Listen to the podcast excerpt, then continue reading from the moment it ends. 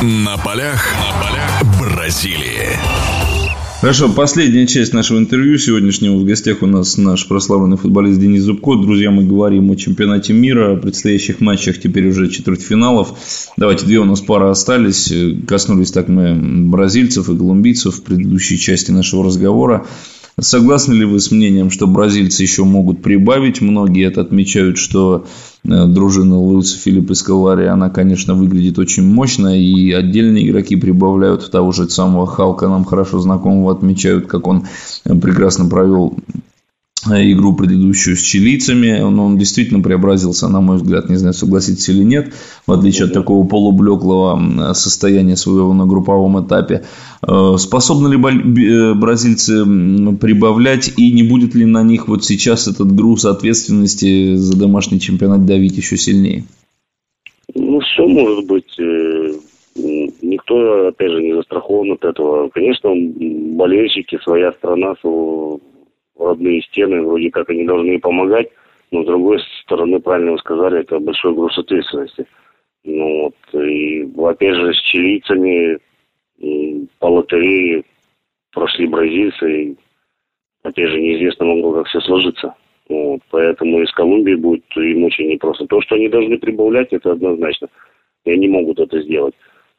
Вот, опять же, Скалай там разобрать ошибки, какие не получилось, что не получилось, как не получилось. Ну, вот. ну и колумбийцы, я думаю, тоже не будут подарком. Вот, очень тоже хорошая команда. Поэтому я говорю, все четвер- четвертьфинальные матчи будут напряженные. И я думаю, что в 90 минут будут укладываться. Ну, равно как и матч Франция-Германия, еще ну, один четвертьфинал. Это, это по определению матча очень э, такая вывеска. Э, Франция-Германия матч, то есть тоже будет очень интересный. Ну, две достойные команды. Германия вообще считалась до чемпионата мира фаворитом, одним из фаворитов. На Францию меньше, конечно, ставили. Ну, французы доказали, что они сейчас в очень приличной форме находятся. Ну, поэтому тоже будет очень интересно.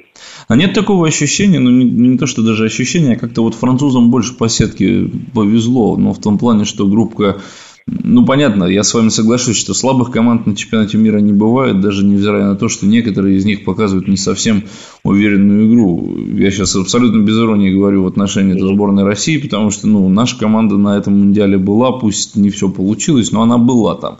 Значит, она это право заслужила.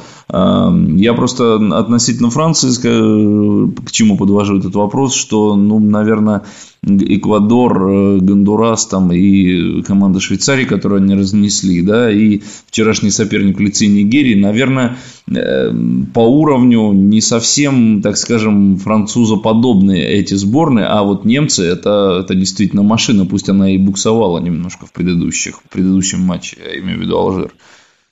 Ну, не могу сказать, что но все равно в группу надо проходить, и в группе надо играть и выкладываться – силы тоже не беспредельные. Где-то усталость накапливается, тем более ближе, чем ближе к финалу, тем силы немного уходят.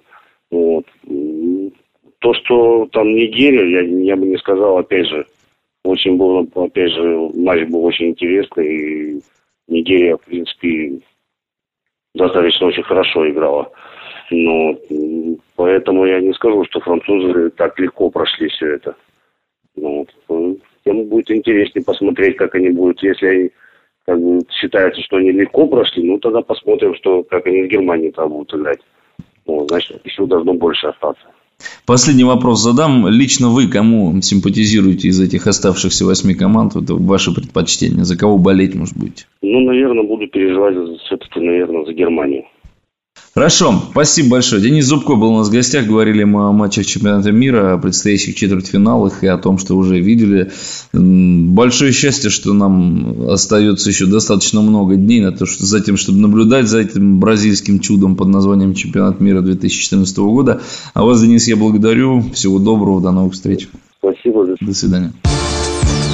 Интервью с первыми лицами в мире спорта. Аудиотрансляции игровых видов спорта.